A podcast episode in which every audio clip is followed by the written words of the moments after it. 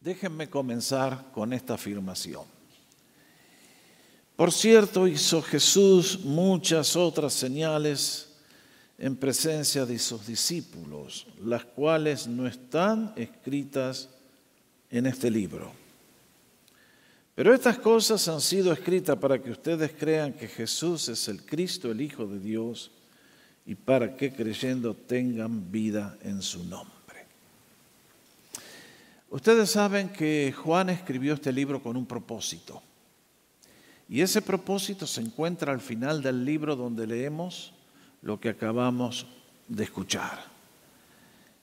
Que esta no es una biografía mera de hechos juntos que se pegan, sino que fueron coleccionados con un propósito y es que ustedes y yo podamos conocer a Jesús pero no de una manera intelectual únicamente fría y distante como un dato histórico, sino que podamos llegar a la convicción de quién es y por lo tanto recibir vida eterna en su nombre.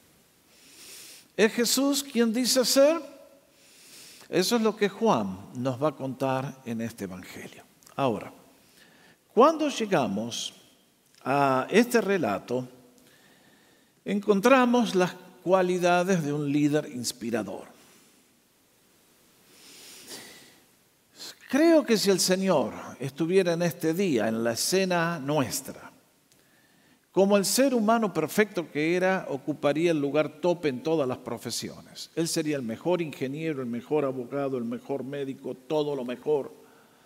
Porque en Jesús vemos el ser humano ideal que ustedes y yo podríamos haber llegado a ser excepto que Satanás nos vendió al territorio enemigo y nos destruyeron. Pero cuando vemos a Jesús, vemos a la persona completa que Dios diseñó porque ustedes y yo debíamos ser. Y las buenas noticias es que a pesar de que el pecado entró y nos robó muchísimo, Jesús vino para devolvernos lo que el ladrón nos había robado. Es por eso que en esta mañana en este relato les digo que encontramos la cualidad de un líder inspirador. ¿Por qué? Porque cualquier persona que comience una empresa, que quiera cumplir una misión, tiene que tener en cuenta dos cosas. Tiene que saber hacer su trabajo, pero tiene que preparar un grupo de personas que aprendan a hacer ese trabajo y que continúen la tarea una vez que él se retire. La tarea que el Señor vino a hacer era demasiado grande para que él la haga solo.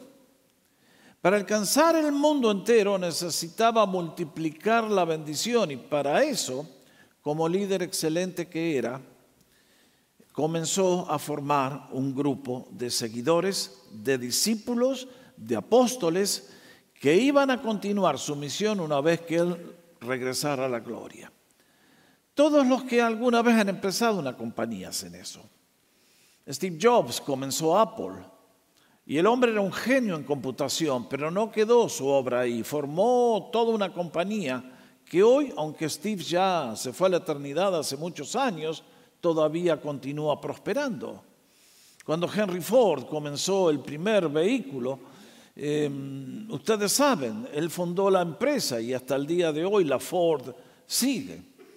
Obviamente que Jesús tenía que hacer lo mismo. Él vino a manifestar la gloria de Dios, a completar la misión. Él predicó el Evangelio, sanó a nuestros enfermos, hizo todo lo que hizo para demostrarnos quién es Dios.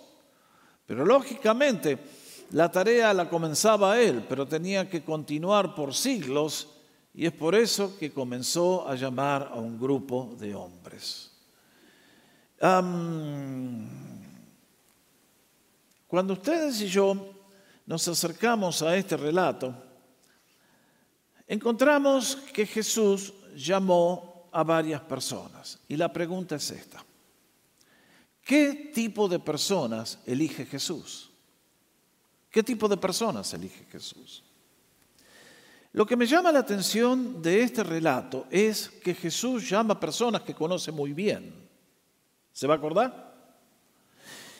Miren, Dios nos conoce absolutamente a todos, de manera íntima, personal, cercana. Usted dice, yo no lo conozco a Dios, yo no lo veo. Bueno, qué lástima. Él desde el manto invisible que tiene, nos conoce a todos de manera personal y cercana. Cuando yo mm, encuentro este relato, veo que el Señor conocía muy bien a aquellos dos discípulos de Juan el Bautista. Conocía a Pedro, le dijo Simón, le conocía a la familia, tú eres hijo de Jonás y esto va a pasar contigo. Conocía a Natanael. Eh, cuando lo vio sin que Natanael abra la boca, le dice, aquí hay un verdadero israelita. En el capítulo 2 vamos a ver que el evangelista nos dice que Jesús no, no, necesitaba que nadie le dé testimonio de quiénes somos los humanos, porque Él conoce absolutamente a todos de manera cercana. Qué pensamiento, ¿eh?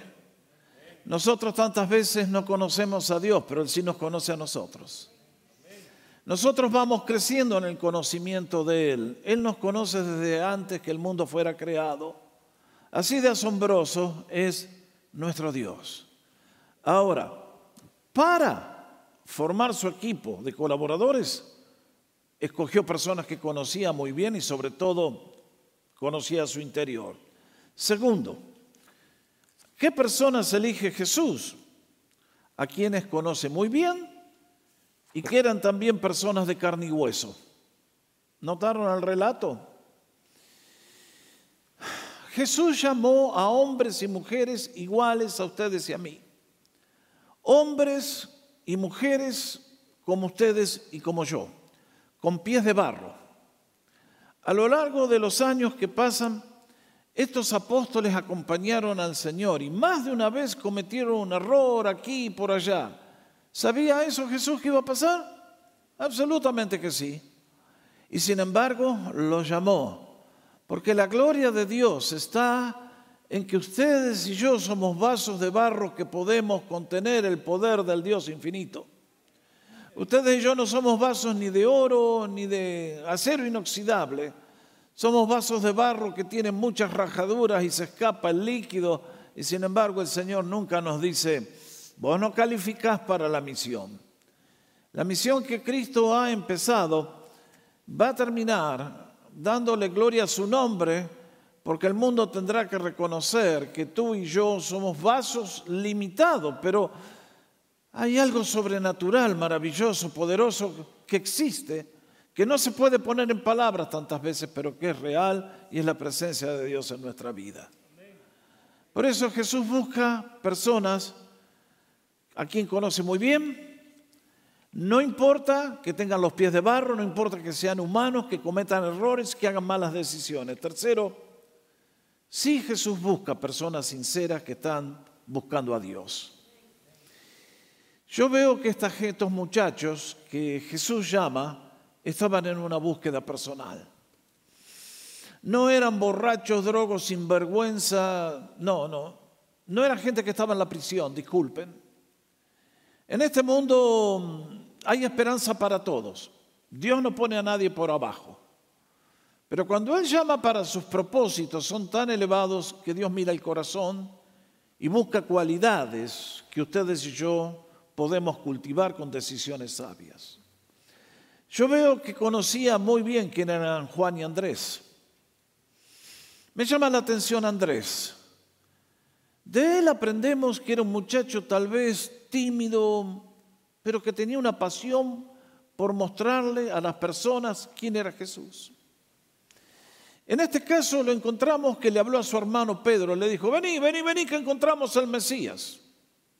Más adelante lo vamos a encontrar, que cuando Jesús quería alimentar la multitud, ¿quién trajo al niño con los cinco panes y los dos pececitos? Andrés. Y cuando en el capítulo 12 el Señor ya estaba a punto de ir a la cruz, aparecieron unos griegos en Jerusalén y querían ver a Jesús. ¿Y a quién le dijeron que querían ver al maestro? Andrés. Y Andrés lo trajo. Noten bien, el Señor sabía quién eran y qué dones tenían y por lo tanto sabía que cada uno podía hacer una contribución única al equipo de trabajo. Juan, que era el otro, no lo nombra porque él es el que escribe el Evangelio, era alguien que iba a ser muchísimo. Cuando llegaran los momentos especiales en que el Señor se iba a manifestar, iba a dar a conocer algo de lo que es su gloria, siempre eran Juan, Pedro y Jacobo. Lo otro que encuentro es que llamó a Simón. La palabra Simón quiere decir una caña, algo tan sin valor y tan frágil como una caña. Sabía quién era Simón. Pero ustedes ven que Simón también estaba en una búsqueda. Juan y Andrés siguieron a Juan el Bautista.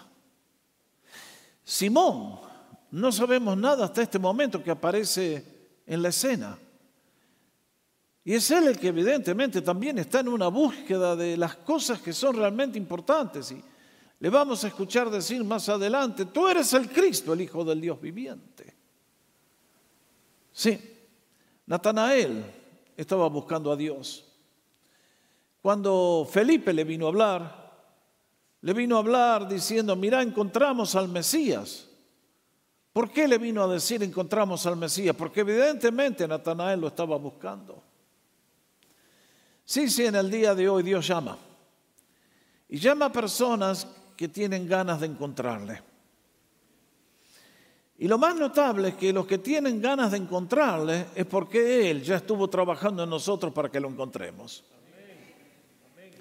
Por lo tanto, qué hermoso saber que en nuestra vida las posibilidades más hermosas se abren a todos aquellos que tienen la oportunidad de encontrar a Jesús. Lo tercero que me enseña este pasaje es que Jesús llama, que Jesús toma la iniciativa y que a cada uno de ellos lo llamó de una manera diferente. Sí, Dios está formando su equipo, elige cierto tipo de personas y los llama y me enseña dos o tres cosas. Primero, que llamó a cada uno de estos muchachos de una manera personal y diferente.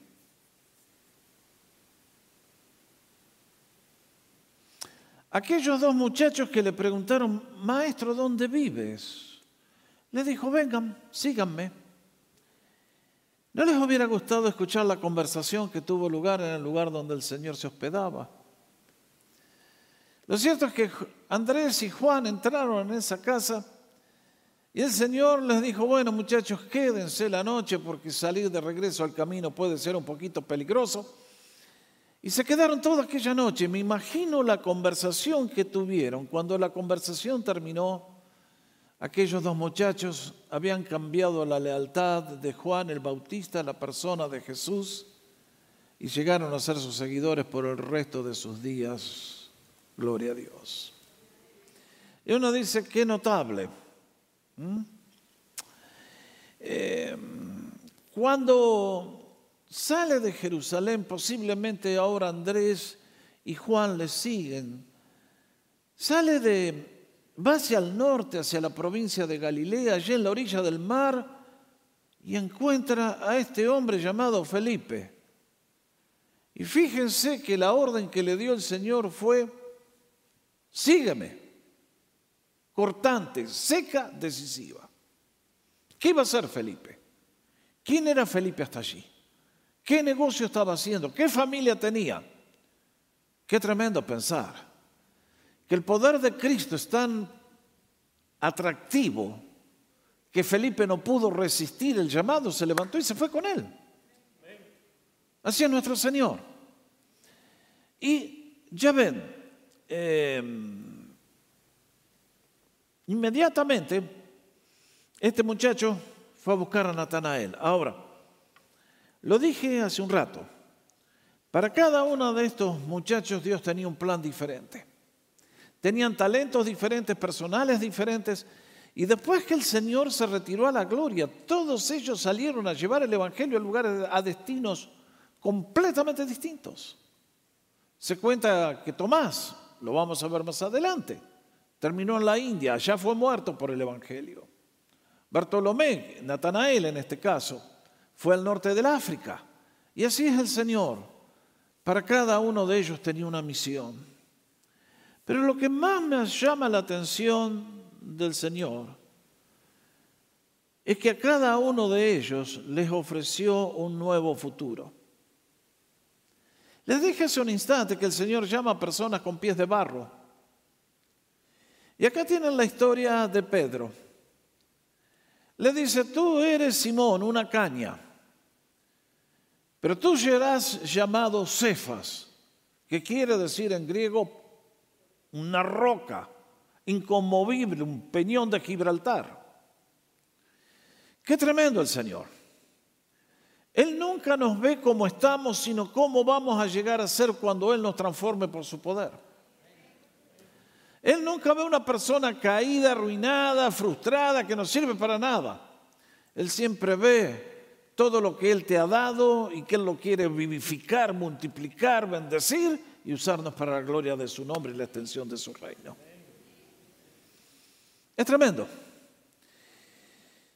Lo próximo que quiero decir es que no solamente Jesús nos ve como vamos a llegar a ser, sino que también les ofreció una misión. Ah, esto es muy valioso. ¿Por qué? Miren, todos estos muchachos, creo que todos podemos decir, no tenemos la información de cada uno de ellos completa en cuanto a qué estaban haciendo cuando Jesús les encontró. Pero si yo entiendo que Juan y Jacobo, los dos, Pedro y Andrés, los dos, eh, Mateo eh, y los otros por ahí deben andar, estos dos eran pescadores en el lago de Galilea y evidentemente tenían un negocio que habían heredado de papá, del abuelo y era muy próspero, muy lucrativo. ¿Necesitaban un nuevo empleo? No, no creo, estaban muy bien. Eh, Pedro y Andrés exactamente igual también pescadores en el lago de Galilea. Y si le hubiéramos preguntado a cualquiera de los cuatro muchachos, che, ¿qué vas a hacer vos cuando seas grande? Y nos hubieran dicho, pescador. Me encanta la pesca, es terapéutica y además te da de comer muy bien. Y uno dice, qué interesante. Mateo, bueno, este era medio peligroso porque hacía la plata cobrando impuestos, ustedes saben la historia. Pero indudablemente Mateo tiene que haber tenido un, chorro de dinero que le entraba al bolsillo. Pero cuando Cristo lo llamó, lo llamó para algo mucho más grande, superior y elevado. Noten bien, llegó el momento cuando se manifestó a ellos de tal manera que dejando las redes le siguieron, porque les dijo, yo voy a ser de ustedes pescadores de hombres. Y uno dice, Señor, ¿qué llamado el tuyo? Miren, Dios ha creado a cada uno de nosotros con sed de eternidad, con sed de grandeza, de vivir una vida que valga la pena ser vivida. Creo que el pecado, uno de los efectos más destructivos, ha sido quitarnos la perspectiva vertical y la perspectiva de la eternidad. Nos ha reducido al nivel de los animales y nos ha quitado la grandeza que Dios ha colocado en nuestro ser interior. Usted diría, bueno, si yo tuviera plata y toda la plata que necesito, qué feliz sería. ¿Conoce cuántos casos ustedes de gente que han tenido toda la plata del mundo y terminaron muy mal? ¿Por qué? Porque en vuestro corazón y en mi alma hay un espíritu que tiene sed de eternidad. De querer ser parte de una misión que vale la pena ser parte de ella. Muchas veces cuando he tenido la oportunidad de enseñar sobre el tema del liderazgo, les hago la pregunta, Si usted recibiera una herencia, digamos, de unos mil millones de dólares, con eso puede comprar cuatro pupusas la próxima vez. Usted seguiría trabajando. ¿Saben una cosa? Todos me dicen sí, yo seguiría trabajando. ¿Seguiría en el trabajo que está ahora? Ni loco. ¿Por qué? Bueno, porque ustedes y yo nos ha tocado dejar nuestro país, hemos venido acá, nos hemos tenido que adaptar. Muchos de ustedes allá eran profesionales exitosos y acá tuvimos que venir a lavar platos, etcétera, etcétera. ¿Se acuerdan? ¿Eh? Por eso tantas veces le decimos a una persona, ¿usted seguiría en lo que... No, no, me gustaría hacer algo que me hace feliz. ¿Y qué es eso? Bueno, eso es lo que Jesús nos ofrece. Jesús, cuando nos llama, a alguno, como en el caso de los apóstoles, nos llama a dejarlo todo.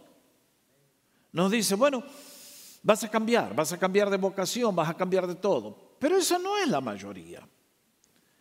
A la gran mayoría de personas Jesús nos dice, ven conmigo, sígueme. Y yo quiero que sigas siendo cirujano, abogado, pintor, ama de casa, pero eso va a ser para que te mantengas, para que puedas pagar los biles y comer. Pero yo te voy a dar una vocación mucho más grande, que es la de servirme a mí, ganando gente para Cristo, levantando su reino, porque la eternidad llega y en la eternidad te voy a dar una recompensa que supera todo lo que tú te puedes imaginar. Ese es el plan de Dios. Es por eso que cuando Él nos llama, no nos llama solamente a la salvación, nos llama para algo que es mucho más grande, elevado, completo. Lo otro que quiero decir es que cuando Cristo nos llama, nos llama a una relación y un compromiso para toda la vida. Estos muchachos, llegó el momento que quedaron solos. Y ahora ellos tenían que enfrentar el mundo, lógicamente, solos desde la perspectiva humana. El Señor siempre estaba con ellos. Tuvieron que enfrentar dificultades, persecuciones, hambre, ataques. Y salvo en el caso de Judas, ninguno de los once negó la fe. Todos siguieron a Jesús desde el día que les llamó hasta el último día de su vida. Jesús no busca seguidores, Él busca discípulos. Eso es un proceso. Todos hemos entrado por la puerta de la salvación y después de a poquito vamos aprendiendo, vamos creciendo. Pero notaron que desde el momento que Cristo viene a mi vida, yo ya soy otra persona. Las cosas que antes me agradaban ahora las desprecio. He encontrado hambre por algo que es completamente distinto. Hace unos días, no sé cuánto, vi una entrevista de hace unos 50 uh, años. Ustedes vieron que acá hay varios shows de esos de la noche que son cómicos y Johnny Carson invitó al doctor Billy Graham a que venga al programa. Y lógicamente, Johnny no, era justamente el santo de los santos. No creo que en el Vaticano hayan decidido canonizarlo. Era uno de los tantos vivos que se deleitan en estas cosas de la carne. Pero en un momento de la entrevista le, dijo le hizo la pregunta al doctor Billy Graham. Los que no conocen fue el predicador más escuchado del siglo pasado. Le dice, ¿usted alguna vez vio una película X-Rate? Para los que me miran de afuera ya, ya se imaginan, son prohibidas para menores de 85.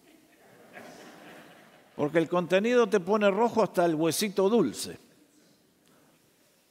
Y el doctor le contestó de una manera correcta, no. Y te voy a decir por qué. Porque cuando Cristo viene a tu vida te cambia los gustos.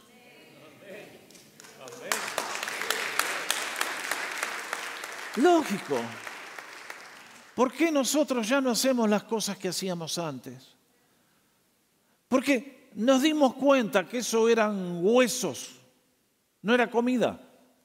Eran los huesos que van a la basura, los huesos que te tira el diablo con los engaños. Y Cristo pone en nuestro corazón una nueva canción, una nueva pasión, un nuevo deseo, unas nuevas ganas. Sed de eternidad, de hacer algo con nuestra vida que vale la pena. Y es por eso que cuando ustedes y yo aceptamos a Cristo, nuestro compromiso es por toda la vida. Demos gracias que el Señor no nos va a soltar la mano a pesar de nuestras debilidades.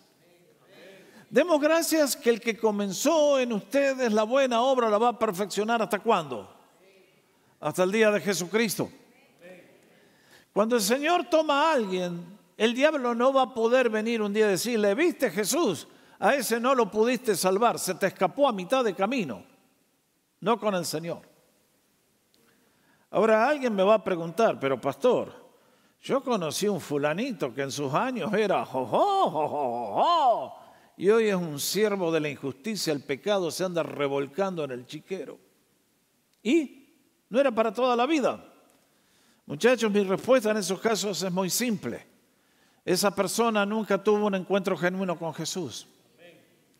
Porque cuando Cristo te da el nuevo nacimiento, te da un nuevo poder, una nueva pasión, una nueva gana, una nueva vida, un nuevo todo.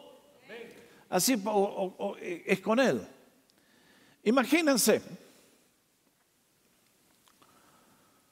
llegó el momento de la cruz. Y Pedro, ustedes saben que le fue mal. Esa noche mm, negó al Señor. ¿Y qué pasó? Quedó mal herido el pobre Pedro. El Señor lo miró, lloró amargamente. y se sintió que le había fallado horriblemente. Y entonces decidió parcharse el ego como podía.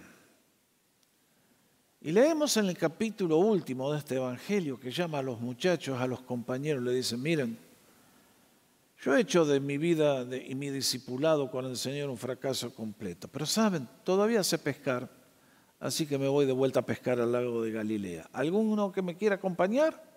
Y todos dijeron, ay, vamos con vos.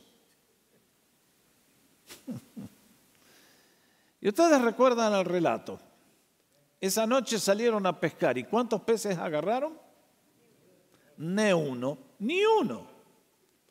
Porque el Señor maneja hasta los peces del lago de Galilea. Ustedes saben, eh, Él tiene control sobre todo. Oh, qué tremendo el tipo. Qué cosa que es nuestro Dios, digno de asombro. Y aquella noche cuando Pedro estaba buscando parcharse el ego y decir, bueno, pero todavía puedo, voy a volver a mi vieja profesión de pescador. Se le apareció el Señor. Y mirándolo a los ojos le dijo, Pedro, ¿me amas?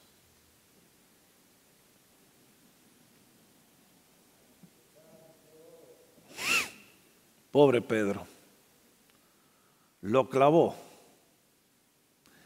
El Señor no le dijo, viste Pedro que fuiste un fracasado, fallaste, cobarde. No, Dios nunca nos trata así. Los hombres somos así, Dios nunca nos trata de esa manera.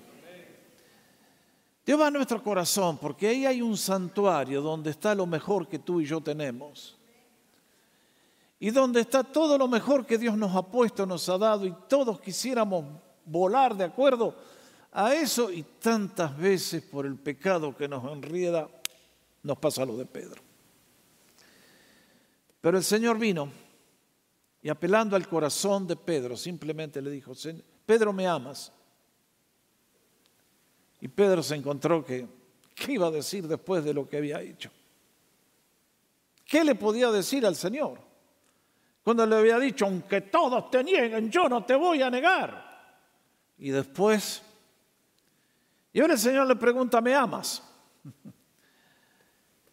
Y Pedro baja la cabeza y le dice, Señor, te quiero. Eh, tenía razón. Le quedaba grande el saco. se sintió incompetente para poder decirle al Señor, Señor, ¿qué te voy a decir?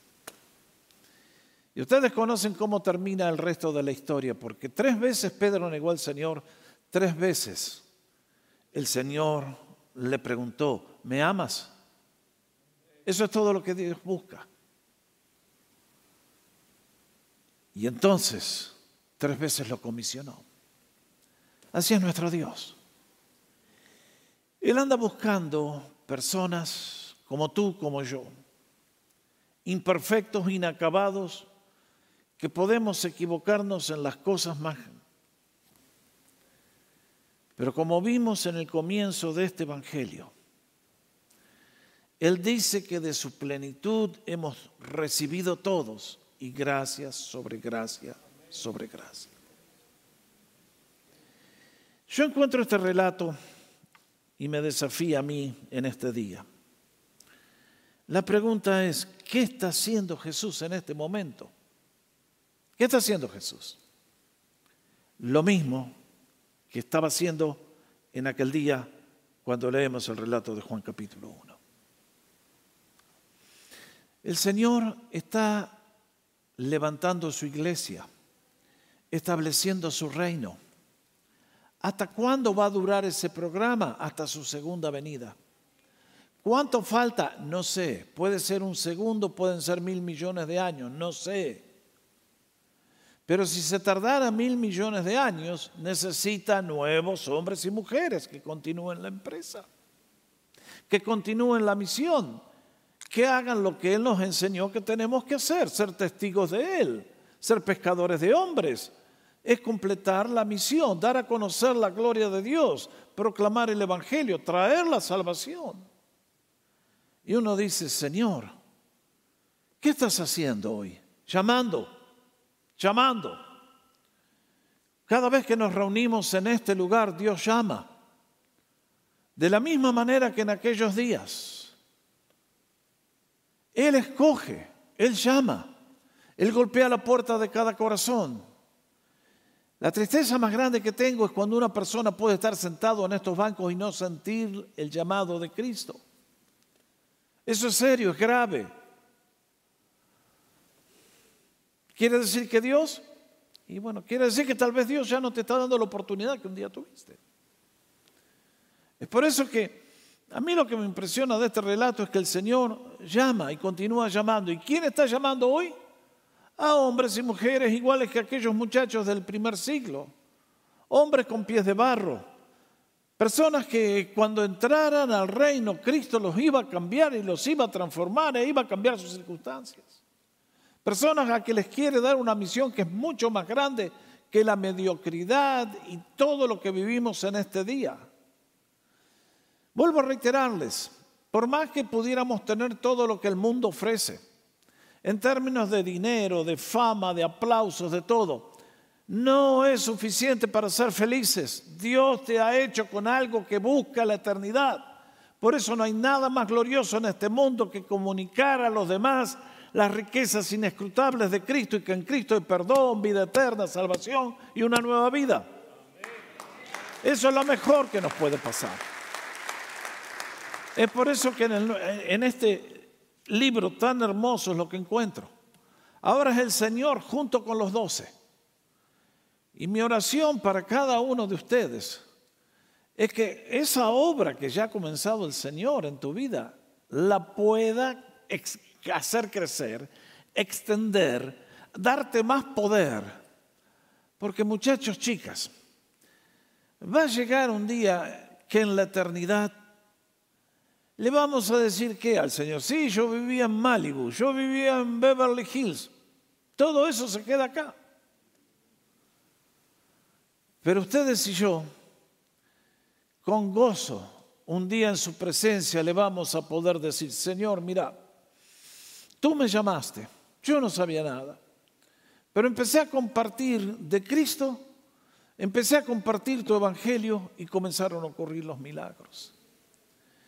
Ya ves, este es otro tema que hoy no lo quiero tratar, pero ustedes se dan cuenta que en este mundo no vale la pena discutir con la gente. Cuando Felipe fue a Natanael y le dijo, hemos hallado al Mesías, le dijo, pero ¿qué de Nazaret puede salir algo bueno? ¿Qué le dijo? No, espérate, te voy a corregir y vamos a argumentar. No, le dijo, vení y ve. Eso es lo mejor que podemos hacer por el Señor. Si alguien no entiende, no sabe, dígale, vení, venite a la iglesia, escucha la palabra y saben una cosa. Cuando estamos aquí reunidos en el nombre del Señor, el poder del Espíritu Santo es mucho más fuerte porque morando en cada una de vuestras vidas manda un poder invisible de choque que transforma a las personas. Por eso, cuando alguien te cuestione, dile, ven y ve, vení, vení, escucha, no discutamos. Y yo veo que esto se concluye con una promesa hermosa. Natanael le dice, ¿de dónde me conoces? Y el Señor le dice, ah, cuando estabas debajo de la higuera te vi. Oh, ¿qué habrá pasado debajo de la higuera? ¿En qué estaría pensando Natanael? ¿Qué estaría invadiendo su mente, su corazón? De tal manera que cuando Cristo le dijo, te vi debajo de la higuera, Natanael estalló diciendo, pero Señor, tú eres el rey de Israel, tú eres el Mesías de Dios. Y entonces el Señor le dice, ah, porque te dije eso, creíste, ¿eh? Qué interesante.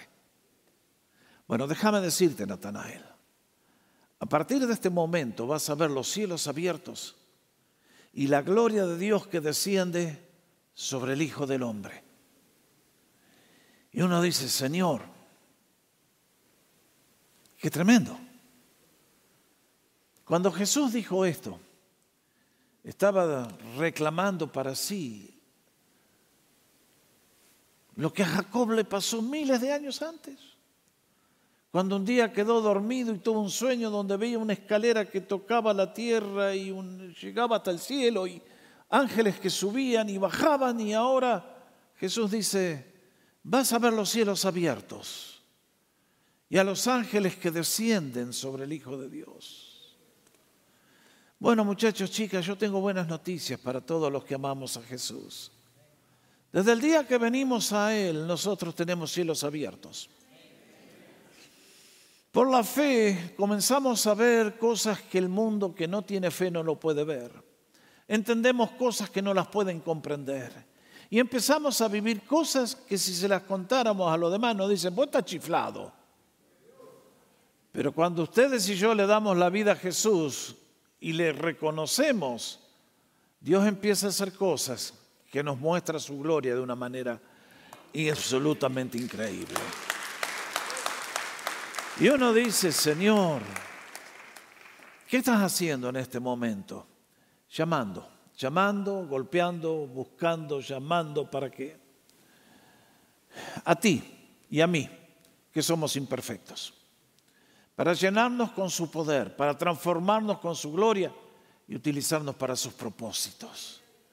Y pueden creer de que el Señor tiene preparado para ti, para mí, una corona de gloria, una corona de justicia, una corona eterna para ti, para mí en los cielos, a donde nos invita a llegar cuando termine nuestro peregrinaje en esta vida.